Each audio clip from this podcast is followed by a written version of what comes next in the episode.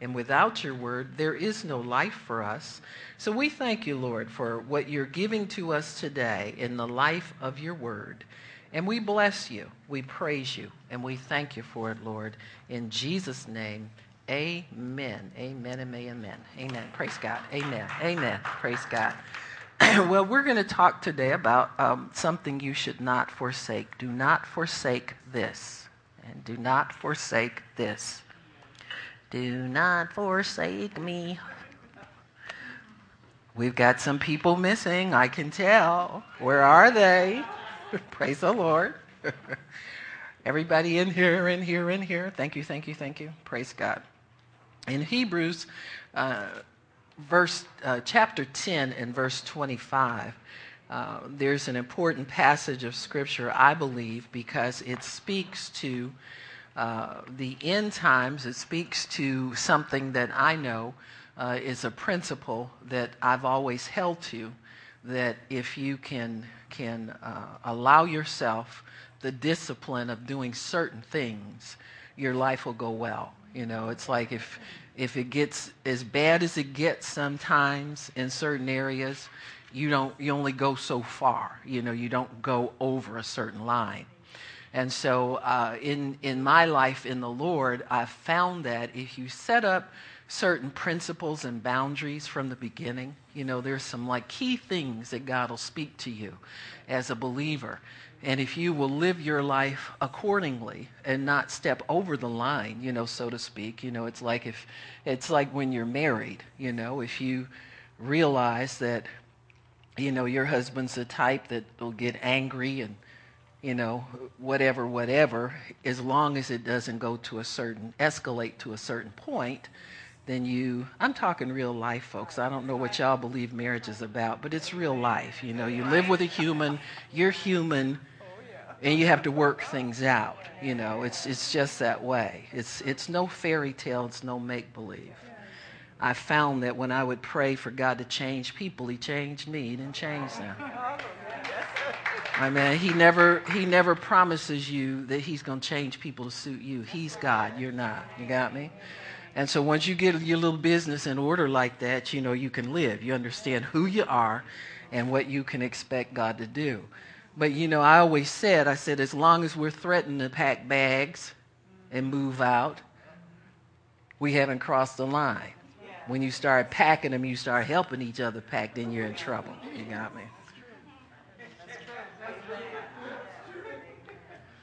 That was free. Huh? I mean, there's trouble. There's a certain line you don't cross. You know, say, hey, you know, I'm sorry, brother. I didn't mean it to go that far. Let's be friends. Let's touch toes, touch something before we go to sleep here tonight. And, you know, let's be friends about this. It ain't that important to fall out totally about. And there are certain things in your Christian walk that you're going to have to be the same way about. Certain things you cannot forsake. And one of them, according to Hebrews 10:25, is the assembling of yourselves together as believers. The Bible warns us not to forsake that. And let me tell you why. There's certain life that flows in the body of believers. There's certain dynamics that happen in the body of believers, and God does not want us to fall short of the benefit and also the responsibility that we carry for being a part of a, a local assembly and being part of the body of Christ in particular. There is a way that we are to fit together. The Bible talks about that. In Romans 12, it tells us that we are a body and that we are fitly joined together. There are certain uh, aspects of, of your spirit and your life that are necessary for the life of other parts that you are connected with. You got me?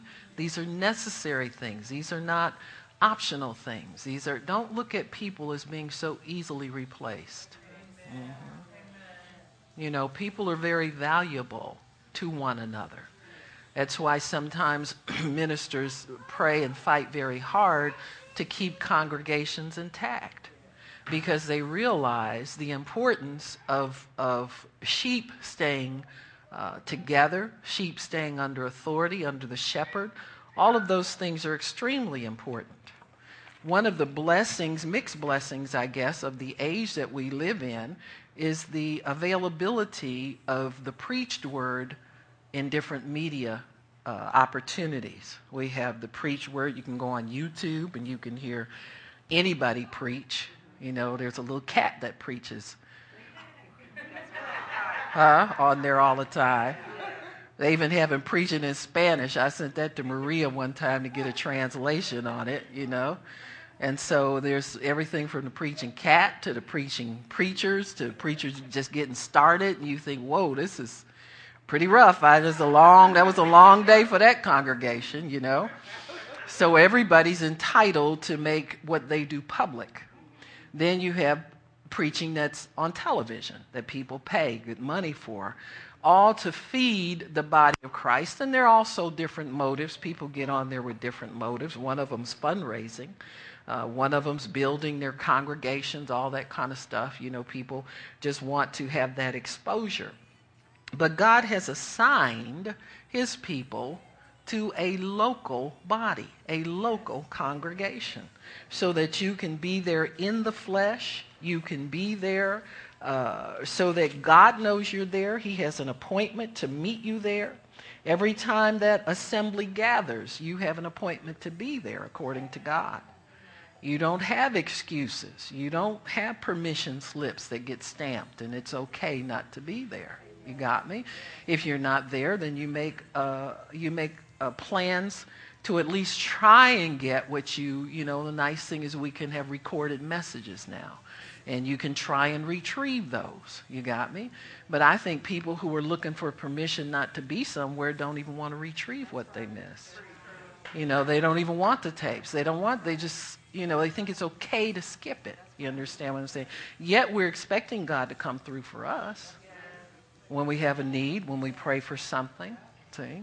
The skip it people are looking for a reason not to fulfill their obligation rather than an excuse. You, you see what I'm saying? Not looking for an excuse not to fulfill that obligation.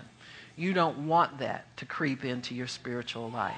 You want to be everywhere God wants you to be all the time, receiving everything that He has, giving it your full attention, making sure that you uh, take seriously the opportunity that God has given you to receive His Word. You can, you can come up to the altar and get prayer. In many churches, you can't even, the preacher doesn't know you, doesn't care to know you. He's too busy on his book tour and all that kind of stuff to even think about what the sheep are doing. You understand what I'm saying? So there's, there's a, a, a purpose to the life of the body. And I'm not saying everybody is into the purpose the way they're supposed to be. But I'm saying if you look at the word, you can examine what the purpose is and make sure that you are doing what you do for the right purpose and you're receiving the benefit of what you're supposed to receive and you're fulfilling the obligation that God has set before you. Amen? Because everything that you get benefit wise, there's an obligation on your part as far as what God wants you to do. So, praise God. Now, the Bible says here in Hebrews 10 25,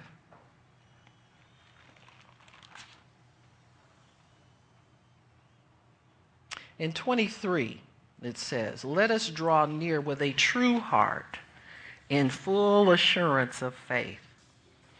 Full assurance of faith. In other words, when you come to God, there's no sense that you don't belong there. There's no sense that He won't hear you. There's no sense that He won't answer you. There's no sense that He doesn't love you. There's full assurance of faith because he's told you what your requirements are. And that is to have faith in him and confidence that the blood of Jesus has paid the price for you to be in his presence.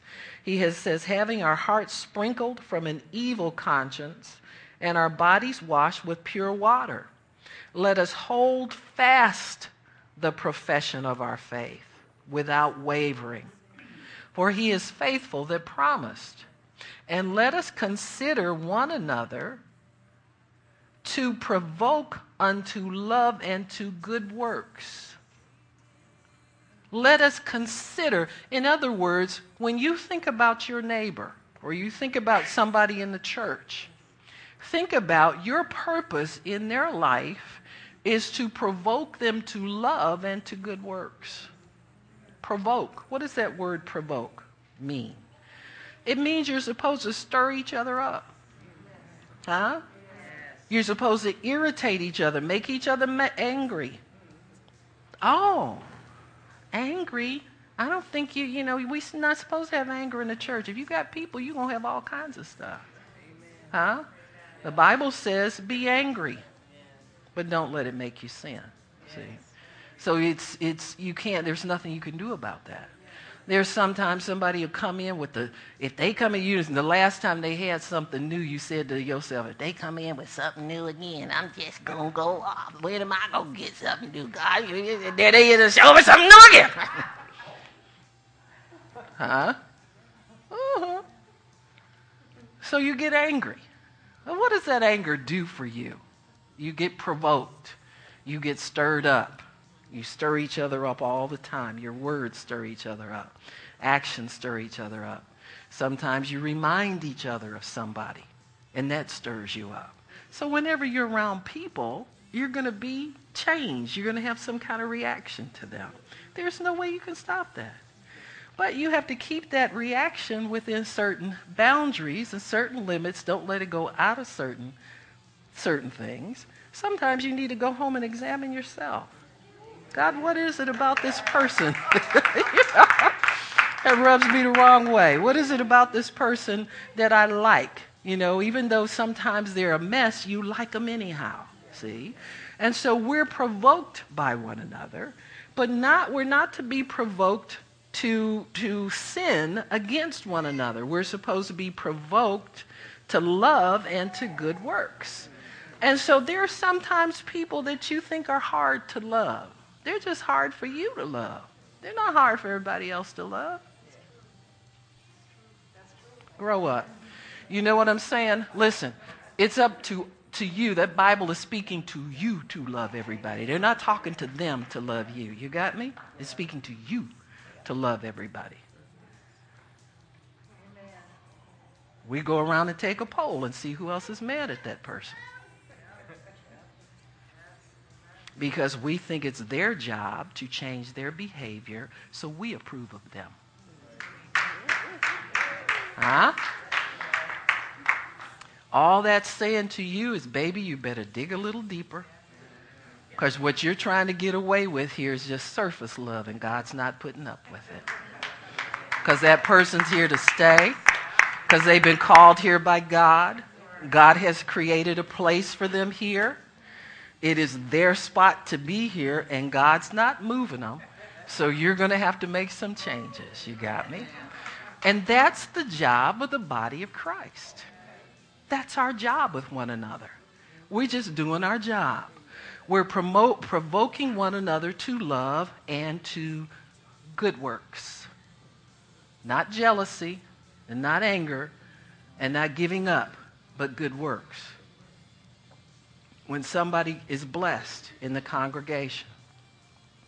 They can either give a testimony if the pastor opens a door for that. Sometimes the pastor doesn't know what's going on in your life, but you might feel led to share it with somebody. Or you're just a blabbermouth and you tell everything anyway, and you tell it whether you feel whether you're led by God or not. Woo! You guess what God did for me? Woo! Guess what I got? Huh? When you hear something like that, your reaction is based on how you position yourself in God's kingdom. The first thing you ought to say to yourself is, Whoa, they sit under the same word I sit under. They've got a job just like I do. They do some things right, some things wrong, just like I do. My turn's coming. See, my turn's coming that means something is about to happen good in my life because spiritually speaking, we're feeding the same food, we're growing under the same word. As if I'm obedient to God and if I listen, listen carefully and find out what they did, A, B, and C, to get that, then perhaps that will repeat in my life too. The testimony of Jesus Christ is the spirit of prophecy. So you can grab that and bank it. Even if you can't use it this week, you can bank it for later. Because there will come a time it comes up, you're going to need it, And if you receive it in a heart that's full of love, it will work for you. The worst thing in the world you can do is be critical. Hmm? Well, I don't know how she got something. She don't never do nothing right. Sit up there and sleep when the word being preached. You know what I'm talking about. If it works for a sleeper, if you're wide awake, it ought to work twice as well for you. Huh? So we're supposed to be provoked by one another to love and to good works. Not pity, not sympathy, not some false thing, but true love. Love means forgiving faults of people. You'll find faults if you're looking for them. You'll find things to commend people if you're looking for commendable things. Hopefully, you'll find more things to commend to somebody than fault. See, if you're mature, maturity will teach you how to keep your eyes focused, you know, on things that you can commend people for rather than faults. Because trust me, the devil's already beating them up about their faults. You got me? Just like he'll beat you up about yours. And so we're going to grow as a body. We have to learn what our job is, and that is provoke one another to love and to good works. And so when we see one another, when we think about one another, when we pray for one another, pray the word over that person. Don't try to find out, try to get a word from God to find out what's wrong with them. Huh? Because he ain't going to tell you nothing. Huh? He, but he'll have you pray for him. You don't need to know what's wrong with somebody. All you need to know a word that covers that situation. You got me? And so it'll help you a lot to understand that that's how love works. So he says in verse 24, let us consider one another to provoke unto love and to good works.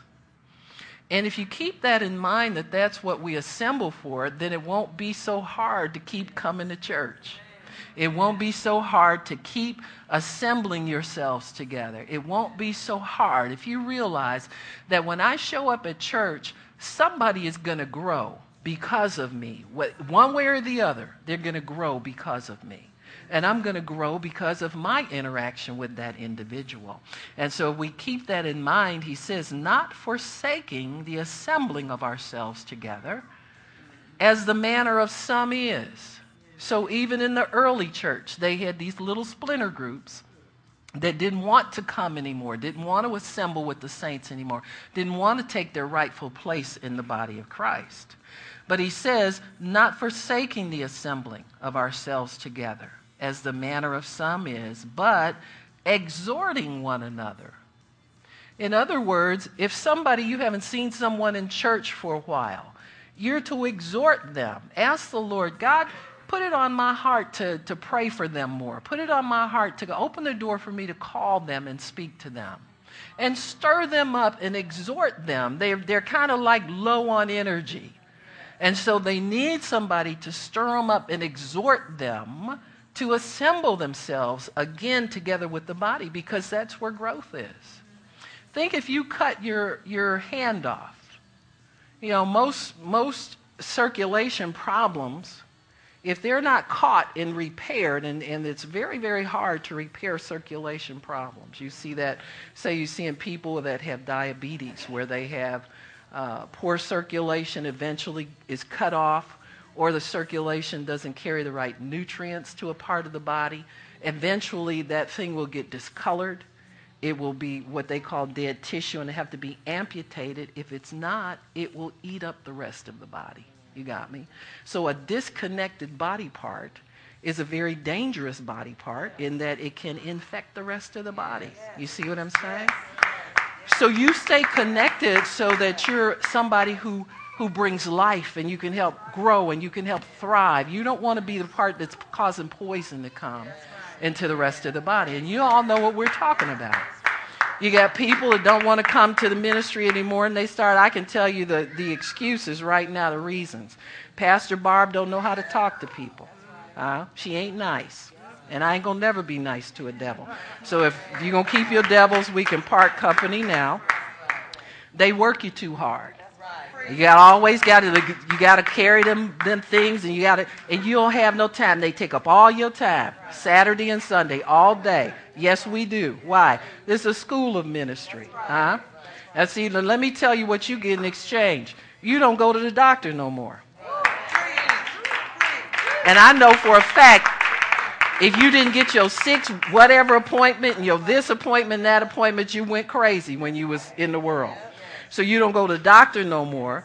You got Pastor Shirley's cell number and Pastor Barb's phone number. You got the you got that mean lady's phone number. Huh? You know you can call her, but you better mean business when you call me. I don't put up with shenanigans. You got me? And that's the way it should be. Amen. God's time is valuable. You don't waste his servants' time with a bunch of nonsense. Huh? You know you better not call Pastor Bob talking about somebody was mean to you at church. Now, don't you? Well, if you don't, you better. Huh? Because what do I do? I tell you, go read your Bible and find out what your responsibility is. You don't come to me, you go to them. The Bible says it's real clear. You scared to go to them, it's because you're wrong. So go sit down, repent, go love them, and shut up. Amen? So we take care of those things like that as Christianity 101. Or they don't let you do ministry. I didn't know you had one to do. Now you're all free to do believers ministry. We got empty seats here because somebody ain't doing what they're supposed to do. You got me? So until they fill up, and I know you filled them up all by yourself, then we'll talk about your ministry. Huh? Huh? Oh, serious. Yeah. If you want to be, we have to ordain you. People who get ordained, their life has to be examined. By me, Pastor Shirley, Miss Nola, and her husband, and Tony. You got me? It has to be examined. What do you do with your free time when you're not around church people? That has to be known. We don't lay hands on people that can't be accountable for their personal life. Am I right, Miss uh, Ingrid? You worked with a minister and you traveled with her. And your life had to be what? Above reproaches, right? No shenanigans, right? Ingrid couldn't be missing sometime or don't answer her phone or don't answer her texts. You got me? And so this is not an easy life, folks, but when you can submit to that, then we can consider the gift, the anointing, all that kind of stuff. We can consider those things. But I'm telling you, we those people who will submit to that are few and far between. You got me? So that's why they don't come back. That's why they forsake the assembling of themselves with other believers. If you don't know how to stay connected to the body in love, you have a hard way to go, folks. A very hard way to go. That transparency is very important. Huh? I live a transparent life. You can come to my house anytime. Now, don't just come up there. Don't just come rushing up on me. well, I heard she be cooking on Sunday after the empowerment me. Y'all be ashamed of yourself looking for me to cook for you when I worked hard the day before. But I do it anyway. You got me? But you can come and stay at my house. I have nothing to hide from you. You better not come and knock on my door when I, you know what I'm saying. I'm, I need my privacy. We respect each other. I don't knock on yours either. You got me? But we respect one another. We don't have anything to hide. I don't have anything to hide from you. You don't have anything to hide from the saints of God.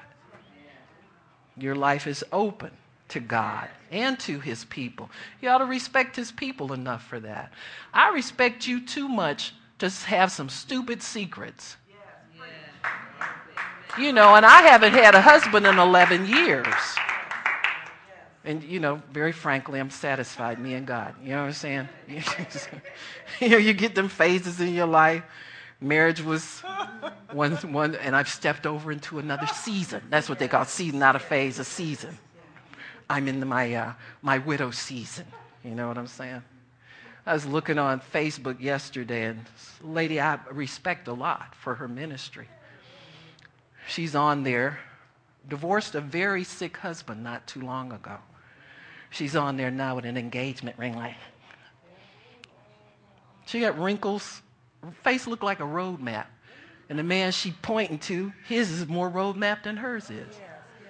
You understand? You, you see how the devil will make you crazy? Yes. Here's a woman God's entrusting with ministry. A respected woman who has people working for her, and she does something like that. Know your role. You understand me?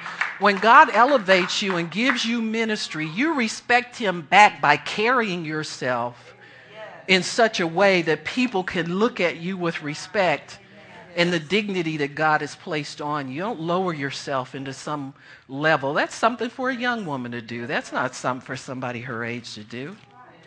And I'll tell her too if I get an opportunity. Good thing I don't get many opportunities to.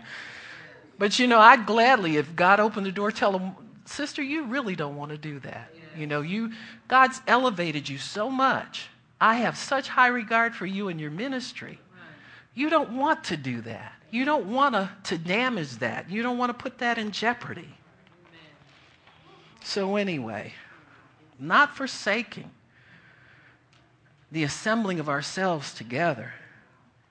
You know, God's put such a dignity on all of us Amen. as believers. We're clothed in, in a grace and a dignity that you can't buy. Amen. You got me? You can't buy this. I can remember being in Bible studies when I was a new Christian. I always wanted to hear people's testimonies because I was always amazed at the transforming power of God. And I knew I had been saved and I know I felt different.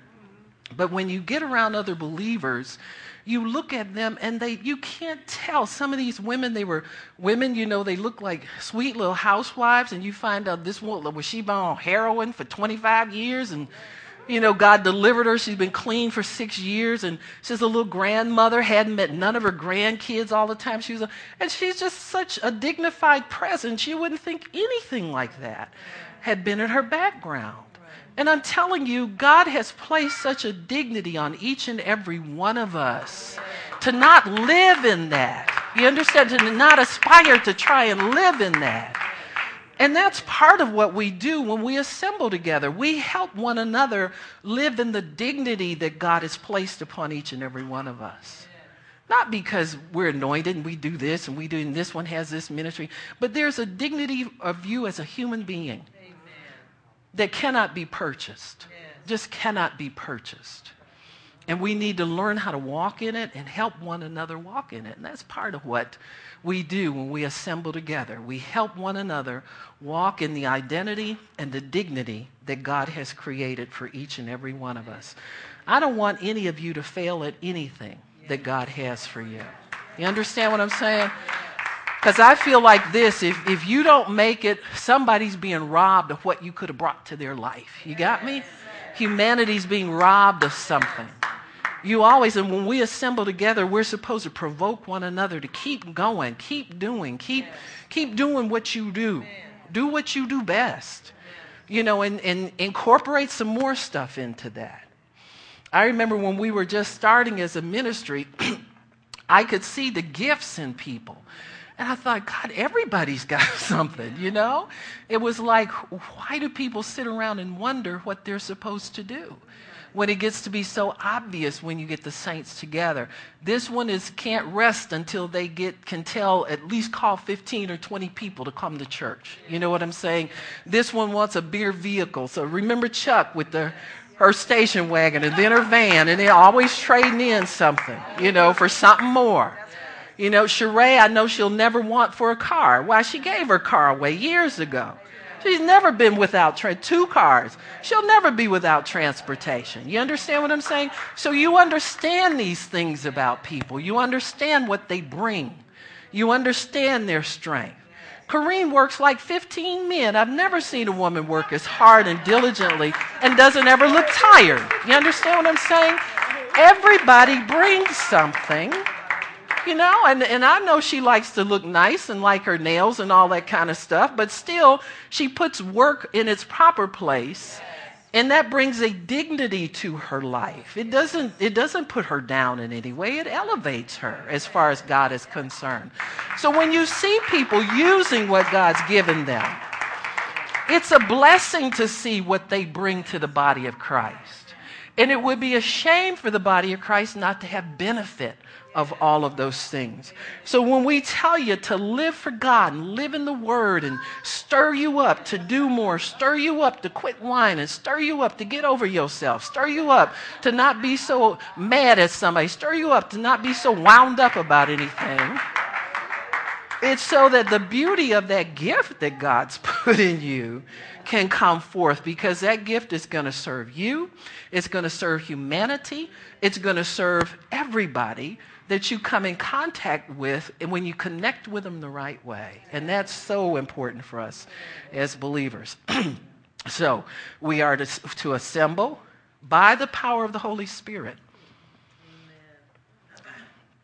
God chooses the assembly that you're assigned to. We have an assignment, folks. And I don't know the wisdom of God in how He assigns but I do know that He assigns according to your gift and your calling and your purpose.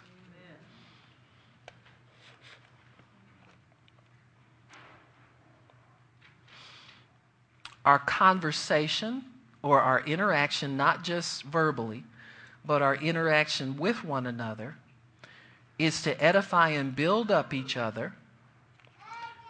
And of course, there is some breaking down and tearing down of things that are not God-like.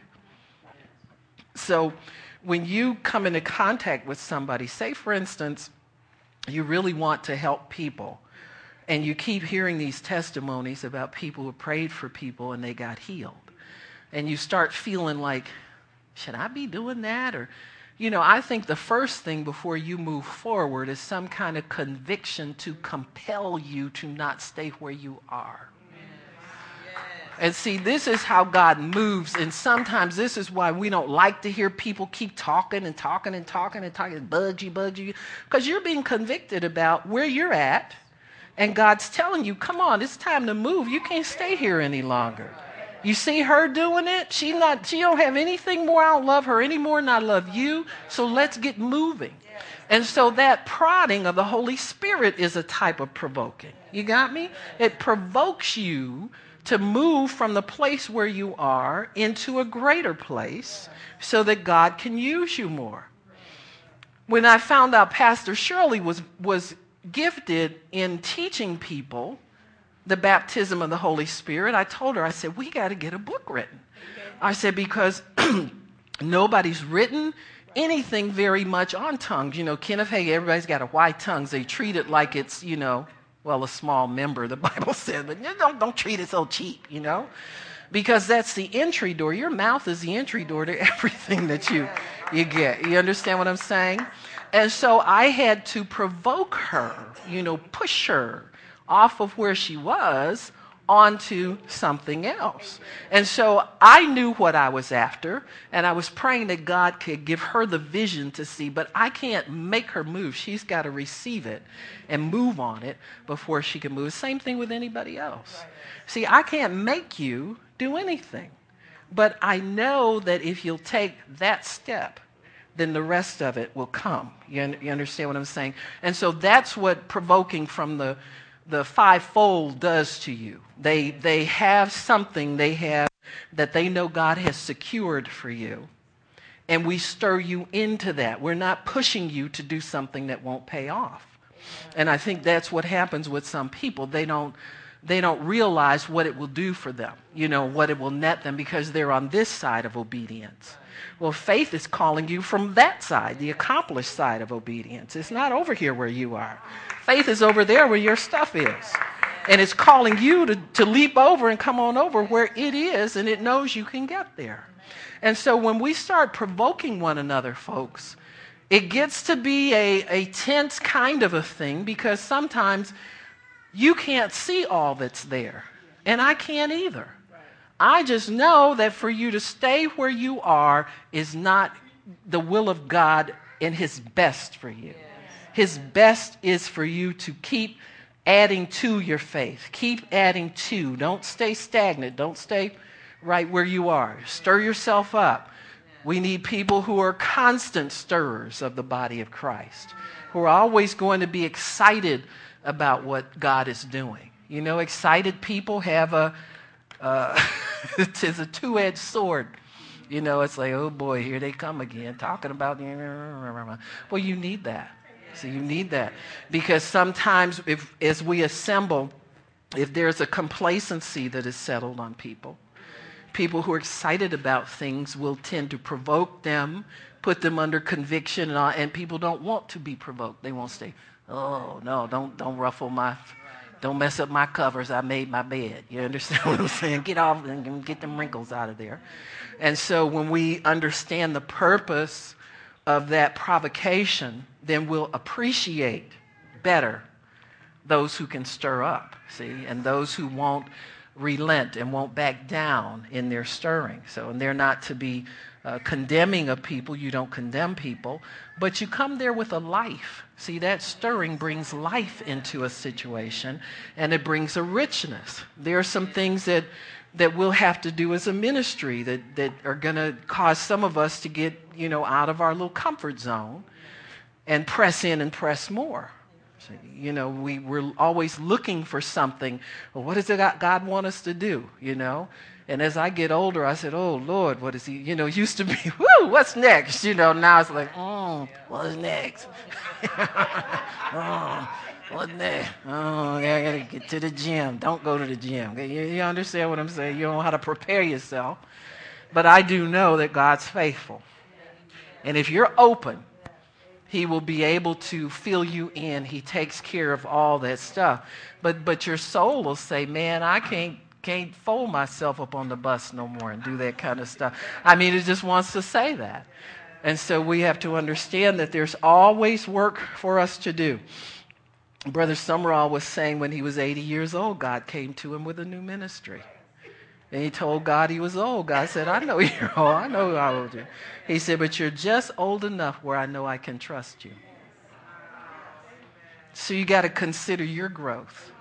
You got to consider what you are able to do. What were you able to do 10 years ago that, that you're able to do better now? Or were, what couldn't he trust you with back then that he can finally trust you with?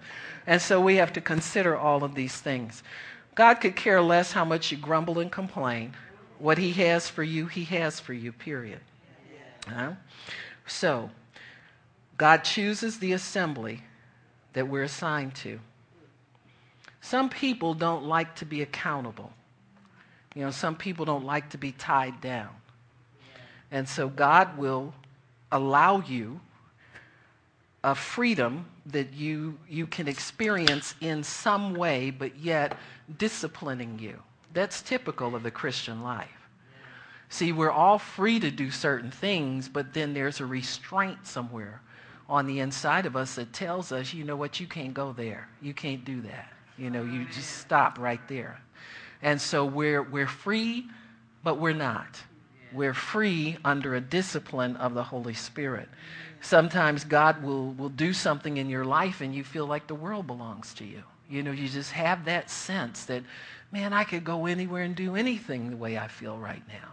And then he'll settle you in and show you that these are all facets of his life working in you. See, the Holy Spirit has to give you that freedom on the inside where the Bible says, go into all the world and preach the gospel. You feel like nothing's restricted to you. But yet, and still, you're assigned in a certain way. You can't live out on that limb of, of going into all the world all the time. You see what I'm saying? You, it's like everybody has a home. You know, pigeons have homes to, to fly to and nests to fly to when they have to refresh themselves. And so we have to learn how to live both ways. You can't be a, an anointing junkie or a, a, a ministry junkie. You know, some people don't know how to lay it down and put it down and, and let God have it back so that He can perfect it and help them with it. You know, so we have to learn those things from God. So, when we prov- provoke one another to love and to good works, we do it through our conversation, our lifestyle. Our conversation should edify and build up. We should have testimony, prayer, and exhortation. Our testimony in itself is provocative. It will evoke certain kinds of responses and emotions in people. The word provoke means, that word uh, is from the Latin word, means to just call out or call forth. It also means to anger, to exasperate, and to vex. So testimony will vex you. I hear Crystal had a testimony about sending Ben Franklin to get his big brother or something like that. So, amen. So that shows you that word works. And, and see people who just took it as another another uh, scripture during the offering probably were provoked a little on the inside. You mean I should have taken that more seriously? Or I would if I didn't. Amen? So our testimonies are provocative. To provoke, really, I said, means to stir up or arouse or call forth. That means you call forth feelings, you call forth vision, you call forth imagination in people when you share testimony. To provoke also means to incite, to stir to action. Interaction with other believers causes growth if you handle it by the Spirit. We can stimulate one another. When we're irritated by another Christian, we are to be provoked to forgive. So that gets your forgiver out, out of the closet. You know, shake the dust off of it. To forgive and to love. And these are good works. That's what the Bible means when it says provoke to good works. We should be provoked always to overcome our weaknesses, our touchiness, and to grow. So, whenever we're provoked by someone, if they do something and they are at fault, you know, they're clearly wrong as far as scripture and all that, don't get hyped up for three days because you got evidence on somebody. You know, you go want to go get Johnnie Cochran out of the grave and give him his little retainer. You know what I'm saying? Just take him to the highest court. No, God didn't take you to the highest court. So you, amen. Forgiveness is the one thing you cannot do too much of. Because God says that in the measure you, for he, that's the only thing He keeps the measuring on. Huh? He keeps the measuring rod on forgiveness. If you, if you withhold forgiveness from others, He'll withhold it from you. What does that mean, Barb? That means that whatever you're waiting on is going to take longer if you get it. Some of your stuff gets canceled. You know how it gets canceled? You lose interest in it if you're not forgiven.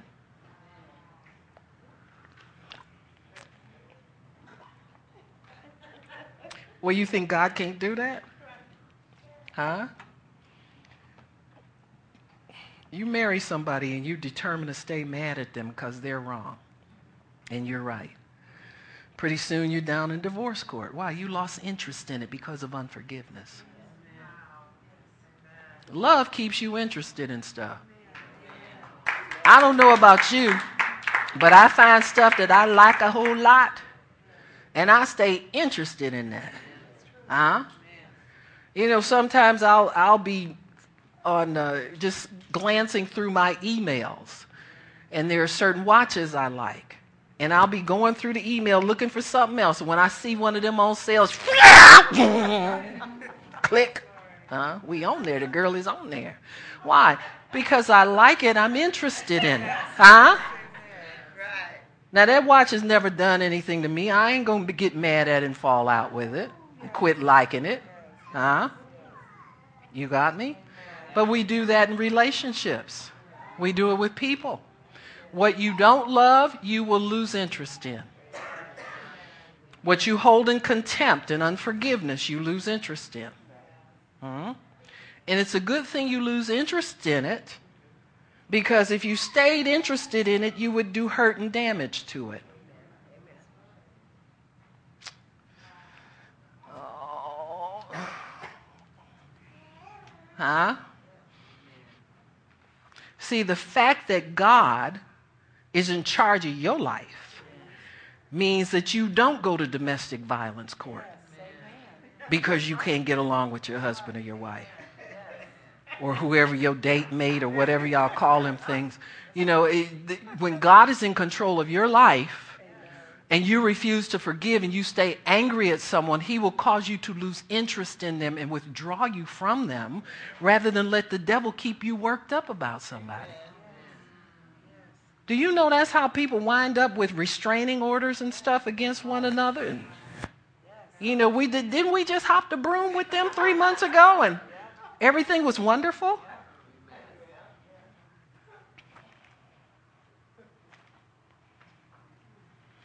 Well, write it down. If it's news to you, say hallelujah, and we just keep walking. Listen, the grace of God and the mercy of God is so strong in the believer's life. That's why church people don't wind up as bad as they do. Huh?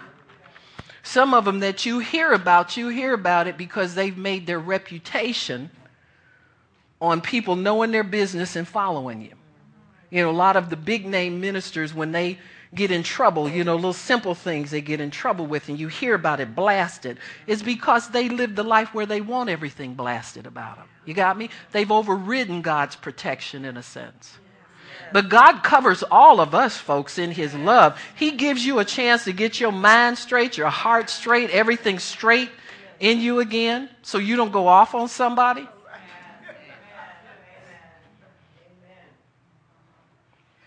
You know, you look on your daddy's side and you got a bunch of seven numbers and red jumpsuit people in there, and mama's side ain't much better. And then there's you got saved. Wonder how you're different. Hmm? But for the grace of God, that's you. You got me? Because a lot of times we're plagued by the same crazy familiar devils that want to pull you down a wrong road. But God. Huh? The devil doesn't want any parts of the blood of Jesus. No parts of it. He, you know, cringes, shrieks, scared he's going to slip and fall in it, it'll annihilate him. He stays far away from the blood of Jesus. And that's what covers your life, protects your life. So we stay under the power, under the shadow of the Almighty. But God will cause you, if you don't forgive, honey, He'll cause you to lose interest in things. You wouldn't, you wouldn't think about it in a million years, either to do it good or do it harm. It's not a good way to live. He's called you to live a life of impact that makes a difference in the lives of people you don't even know, you haven't even met yet, and may never meet your life can cause their life to change for the better. But if we continue to live small and live petty and don't like somebody and don't like this and don't like that and all that kind of stuff, let's grow up and move on to maturity. Amen? Quit doing the same baby things over and over again. Let's move on so that God can use us and use us more. So then, when we are assembling together, these are some of the things that happen at the dynamic of the body of Christ. In 1 Corinthians 12, it tells you how God sees the body. 1 Corinthians chapter 12 and verse 21, it says, The eye cannot say to the hand, I have no need of you. So that's reminding us to treat every member of the body of Christ with dignity and respect. You got me? I mean, even if you feel like the armpit of the body of Christ, you know, or the toe jam, or, or the navel lint, you know what I'm saying? The Bible says to the parts that are less comely, that means less beautiful, he's imparted to them more abundant comeliness. Hmm? more abundant comeliness. Let me see if I can find that one. I think it's 1223. Yeah, here it is. I'll keep reading on there. So he says, verse 20, it says, But now are they many members, yet but one body? And the eye cannot say to the hand, I have no need of thee, nor again the head to the feet, I have no need of you. You don't have to know what you need that person sitting next to you for. Just accept the fact you need them. You don't have to find a purpose for them. You don't have to find a use for them. You don't have to, you, ain't God. You understand what I'm saying? Just let them be and let them be the foot. Uh, you know, they might need the toenails clipped today or they might need a, a pedicure. But let them be the foot, okay? Because you need the foot. And he says, you, it, nay, much more, those members of the body which seem to be more feeble are necessary. Oh, really? Oh, my goodness. You mean I got to love on brother so and so and you know, he says all his scriptures wrong and don't halfway come to church. When he come, he biting everybody say, yes. He's more feeble. He's necessary. Huh? Why? Why do we say that? Oftentimes, parts of the body that struggle need more attention. Uh, now, wait a minute. Don't tell me you ain't been there. We've all been there.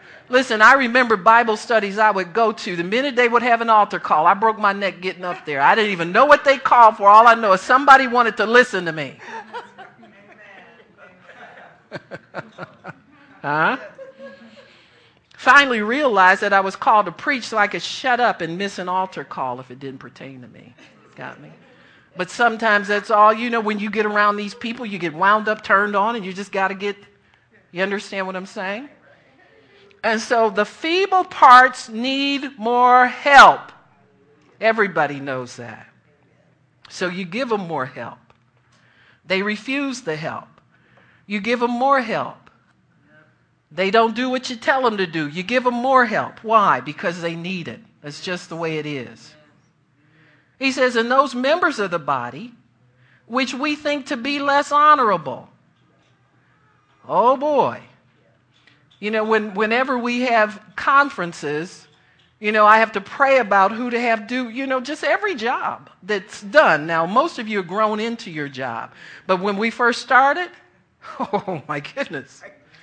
I was there on time and I was by myself. And I cried. I told, I told the Lord I'd never admit I cried about that, but I have. He told me I could. But he told me to dry my tears because he would teach people. And oh man, there's some resistant ones, huh? Some people start out on time and then start getting slow. What's wrong with that? You understand what I'm saying? And so I have to make sure that when I need work done, they'll be there. So I make everybody check in the hotel. That's how it's done. That's how you give a person a job and make sure they're there. Because you, they're there, you can see them, they got a room, you, you know where you know where to find them. I'm not going to drive myself nuts trusting people to, even the people who live locally, the people in Detroit know they better check in. Huh? We had some people that thought they wanted to commute back and forth, and pretty soon they didn't fit in. They didn't fit in from the beginning because they couldn't fi- follow simple instructions. Got me? Simple. I'm not going to be sitting up waiting on a speaker and they not show up because you never came and nobody, I was, there was nowhere I could be aware of it. I'll make sure you got a room. And when I know where I need to find you, I know where I need to find you. You got me? And you can do that. How long does it take somebody to train themselves to get to the place where they're trustworthy with that? I don't know. But at some point, it clicks in with everybody because there's an anointing to help you. Do you know the Holy Spirit will remind you of your job if you'll listen to Him? If you'll cultivate a relationship with Him, He'll remind you. I remember when we would sleep late. Nobody sleeps late anymore. In fact, no, but we live on three hours, four hours, five hours. Huh? Because, and then when you get up, you're refreshed. You can function. We ain't killed nobody at a, at a healing school yet. You understand? We ain't killed nobody, feed them yet. Huh? Because the, the mercy of God is able to get you to the place where you can accept what you're doing. And then the grace of God enables you to float in on that. If you stay on that wave and float on it the whole way, you'll be fine. Every now and then you get somebody who wants to do things their own way, and that's where it breaks down. And that's where I let somebody else deal with it. I get Miss Nola because I can't do it. You got me? I'm not graced to do it. But she is. Huh? She handles all the hotel people and all the detail. I used to do it. I can't do it anymore. See? And once it handed off, then she's now she has the grace and the anointing to do it. You got me? Yes. We've had people to, to want to jump on her. Men to want to jump on her. You understand that? This isn't anything to play with. And I don't like having to call a husband and Tony and everybody. We get ugly. We get Detroit ugly on people just to get them straight. But I'll do it in a minute if they're going to harm somebody here. You understand what I'm saying? See, you deal with real people in real situations. But our job is to bring life to the body of Christ. It's to build up people through the ministry. And so we, as a ministry, have to get trained to do that ourselves. We have to build one another up. Everybody here has to work with everybody. You got me? So we learn how to do those things so that we can keep this ministry going and keep the work of the ministry going. I don't know why I get off on that, but you know, we you need to need to understand how these things happen. There's work that has to be done. When you're in charge of things, you have to learn how to hold them, learn how to fold them, learn how to walk away. And you understand what I'm saying? There's all kinds of ways to handle difficult things. The tragedy of it was that somebody was going to try and beat her up because of money.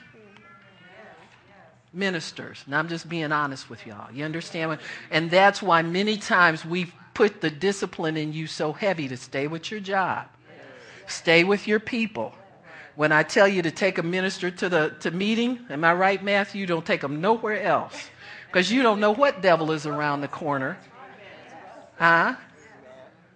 What accident, what traffic jam, whatever. You know, I mean, something as simple, you drive every day.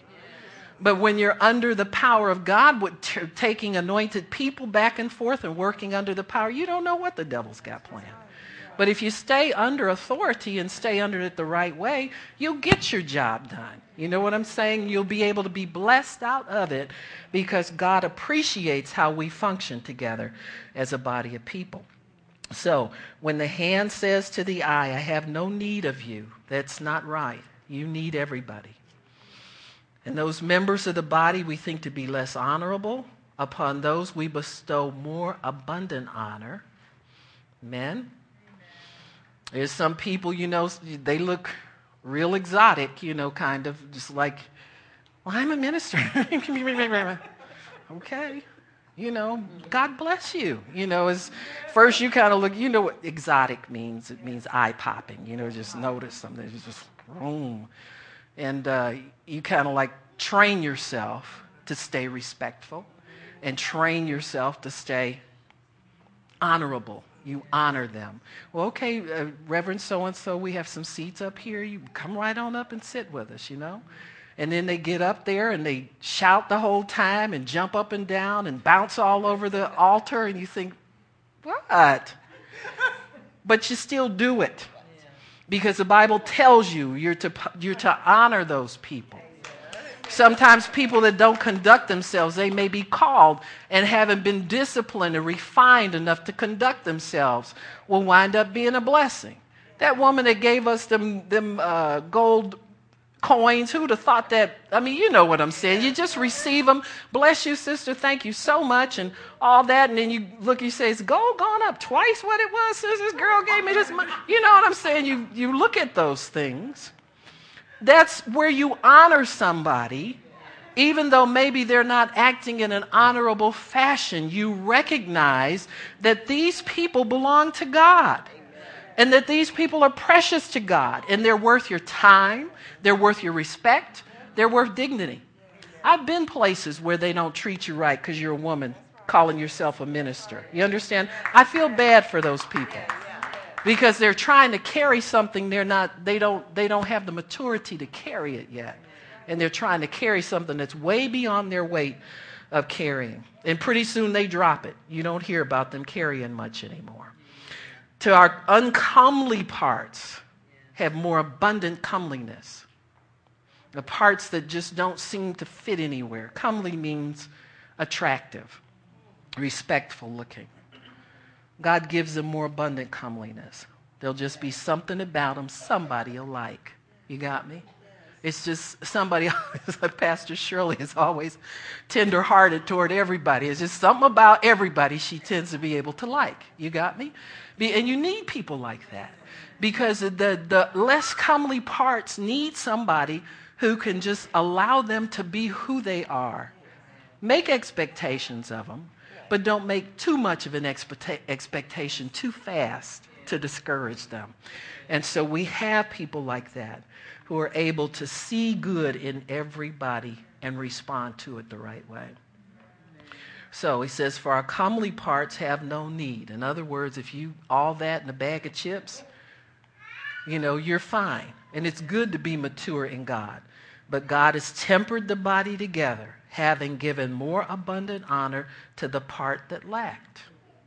And there should be no division in the body but that the members should have the same care one for another. So when one of us is sick, we all pray. When one of us is is uh, doesn't have the finances, we all dig in. You got me? Because that's what a body does. Takes care of the part that doesn't have what it needs. It says there will always be many members of one body, but we have one head, and that's the Lord Jesus Christ. So he directs the members of the body. That's why it's good to pray about how you treat one another. Pray, pray about how you respond to one another because then you'll tap into the mind of God. You'll have the attitude of God, one for another, and then the body will thrive. The body will thrive. So it's a good thing to always have that. In Ephesians 4:14, the fivefold ministry gifts help the growth of the body. The apostle, prophet, evangelist, pastor, and teacher are there to help us fit and be joined together. There are gifts and abilities that each office can train and bring forth. So we need the abilities of all. And we build ourselves up together in love thinking no ill about one another. Boy, that's a challenge. Look, look, look, look, look, look. She think I'm Gigi. Honey, I ain't Gigi. You running from your mama? She got you, honey. Aw, come here, let Baba. What you do? You done took something from her, didn't you? Huh? You don't want me. She think I'm. Look, look at her, just a stiff. Ought to be ashamed of yourself. Give me a little stiff. Look, look, look, look, look. That's right. You go to Gigi. Using me to get to her. Uh, I felt you. Praise God. So, love thinks no ill of one another, but we speak the truth in love, and we build ourselves up with increase. What time we got, Lil Howard? Oh, okay. All right. Praise God. Then we have time for my example.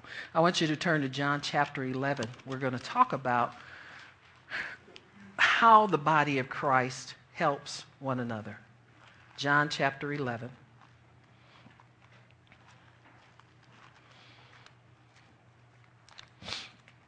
You know, it's really good to, to um, understand how parts of the body function one with another. There are some people that I've known for years as a Christian, and, you know, we're in different churches different doing different works and all that kind of stuff but whenever i hear from them and run into them i'm so glad to hear from them they're glad to hear from me. We're glad to know that we're still fighting the same fight. We're still serving god. You know that's somebody that's still in the fight still in the hunt. So it's a good thing so in john chapter 11 it says a certain man lazarus was sick and he lived in bethany with his sisters mary and martha it was that Martha which anointed the Lord with ointment and wiped his feet with her hair. So this is the same two women. Therefore, his sisters went to him, saying, Lord, behold, the one that you love is sick. And Jesus said, This sickness is not unto death, but for the glory of God. Whenever you have prayed for someone to be healed, that sickness is not unto death, but it is for the glory of God. They didn't, God didn't make them sick. Now understand this. And people, He doesn't make people sick to get glory from them. But when sickness comes, if you will pray and if you will get God's peace about it that He's healing them, it, from that point forward, it's for the glory of God. You got me? Before you prayed, it could have been a toss up. But after you pray, then whatever happens is for the glory of God. You understand me? And so that's how, this is how people get twisted up about illness and what it means and all this and should I, you know, you need to be praying to get well, period. But once you've prayed, it is for the glory of God. Until you pray, it's not. You get me? And so he says, now that the Son of God might be glorified thereby. So Jesus is going to show people, reveal people some goodness about himself through this sickness. Now, Jesus loved Martha and her sister and Lazarus. When he had heard, therefore, now faith works by love. That's an important to put in there. You got me? Uh, you can't, God won't use you if you're trying to get glory outside of love. Glory isn't for us, it's for God anyway. And he loved them. When he heard, therefore, that he was sick, he abode there two days, still in the same place where he was. So Jesus didn't go anywhere for two days. See, he has a schedule, folks. You already written in. I, I mean, it was not news to him that Lazarus, this call for Lazarus was coming. He, Lazarus was already inked in. He wasn't penciled in, okay? We're all inked in in his blood. And he says, when he heard there he was loved, and after that he said to his disciples, let's, uh, let's go to Judea again. Okay. Bethany isn't on the schedule yet, but we know it's coming. His disciples said to him, Master, the Jews of late sought to stone you, and you're going to go there again? And Jesus says, Are there not 12 hours in the day? If any man walks in the day, he, he doesn't stumble because he sees the light of this world. But if a man walk in the night, he stumbles because there's no light in him. These things he said. After that, he said to them, Our friend Lazarus is sleeping, but I'm going that I might awake him out of sleep. So he's telling once you pray for somebody, they're not on the death list anymore. They're on the sleep list. They just need to be awakened. Got me? When the disciples heard, Lord, if he sleeps, he shall do well. Well, they don't really ever understand anything too much what he says. But Jesus spoke of his death. Then he said to them plainly, Lazarus is dead. And I'm glad for your sakes that I wasn't there. Ah! How dare you say he's glad he's dead, you're glad that you didn't get there on time. He said, For your sakes. Lazarus is taken care of. You know, there's more people involved in your life than just you. Like, for instance, you know, you're looking for a financial breakthrough or you're looking to prosper in a business. There's more at stake than just you getting your money in your hands. There are people looking on. You're a witness. You got me? And so, for the sake of your witness, God may take you a different route just so that he can prove a different point to the lookers on. And so he says here, I'm glad for your sakes that I wasn't there, to the intent that you may believe. Nevertheless, let us go to him.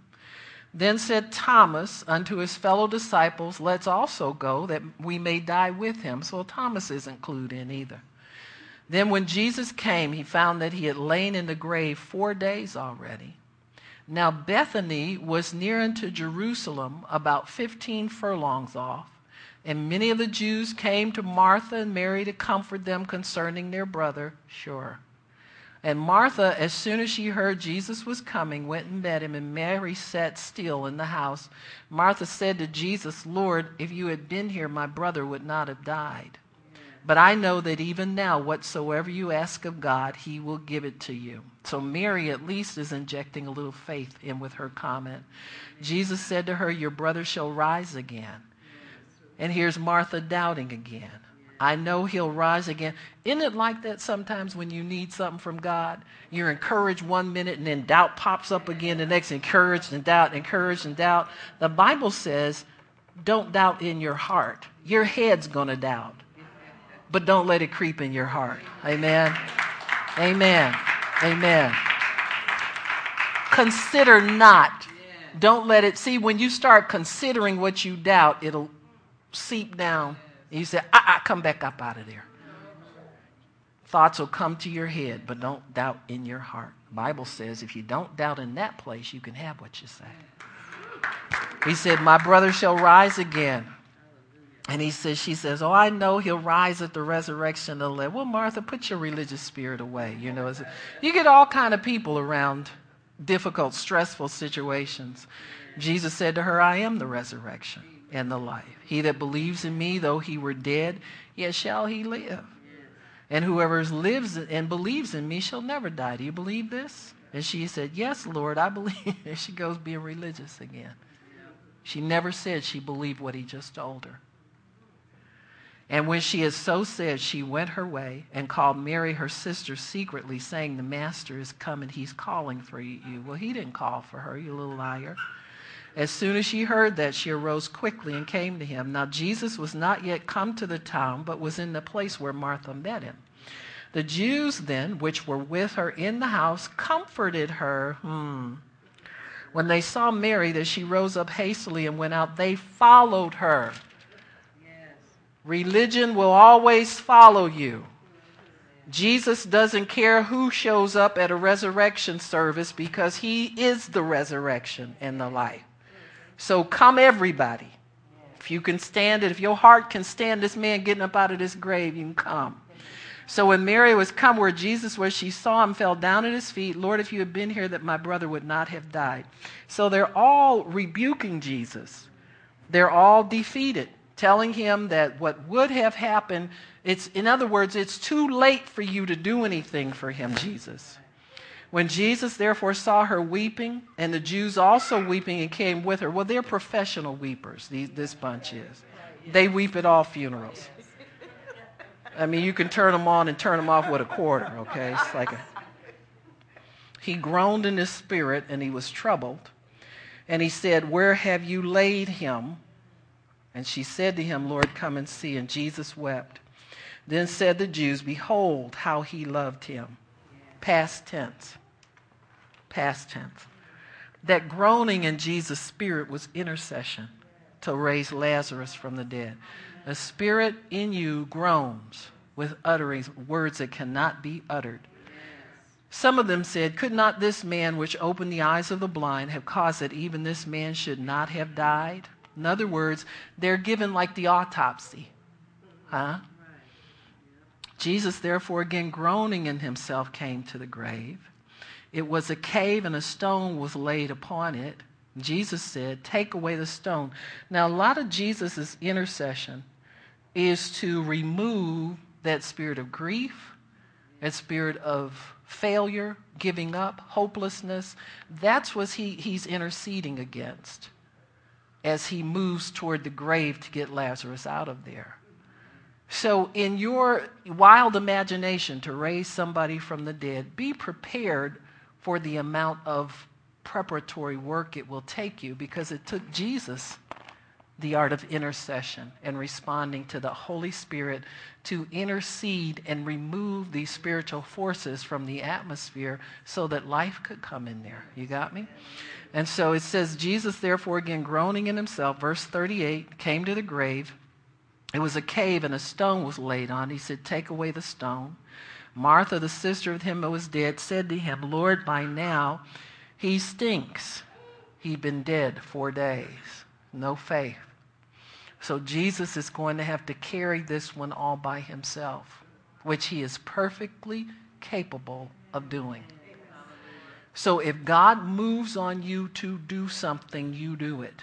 Because if He has prepared the way and the Holy Spirit is drawing you and giving you the peace to go forth and speak into these situations, then you go ahead and obey Him. And so Jesus said to her, Didn't I say to you, if you would believe, you'd see the glory of God? Then they took away the stone from the place where the dead was laid, and Jesus lifted up his eyes and said, Father, I thank you that you've heard me.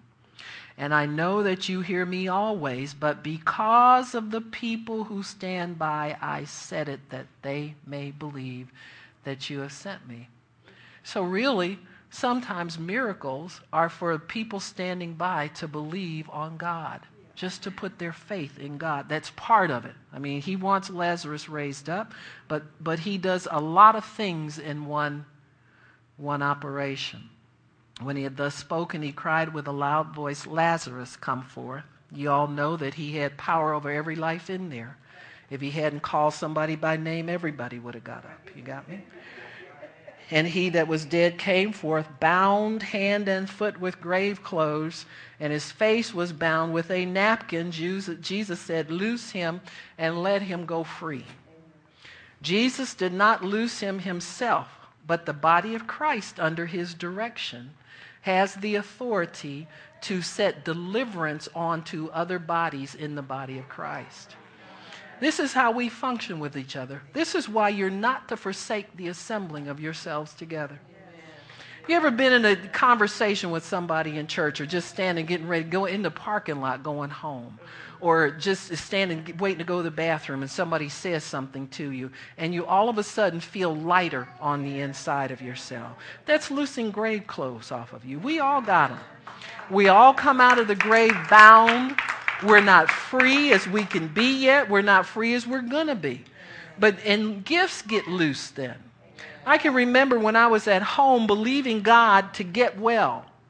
And I was born again. I was even baptized in the Holy Spirit but I had not come free in my gift and my calling yet. But as soon as I got involved in a church and I got involved in a Bible study where I could be taught the word, that stuff started to unravel off of me, and I began to began to see exactly what God had called me to be. This won't happen to you if you're stuck at home somewhere and wondering. You see the psychic people in the Long Island medium. Those people have legitimate gifts, legitimate prophetic gifts, legitimate prophetic sensitivity, but they've not had that gift released by God, and look who gets it. It's the same thing with Christians that sit at home and don't get. They've got gifts, but they don't get released to God. They, the devil will use people like that to wrongly influence people. I know people right now that have got people that are attached to them. They met them in the body of Christ, and they won't let them call anybody else. They won't let them talk to anybody else. They got to come to them, and they always got a word for them. It's witchcraft. And so we have to be ever vigilant, folks. You stay where God puts you.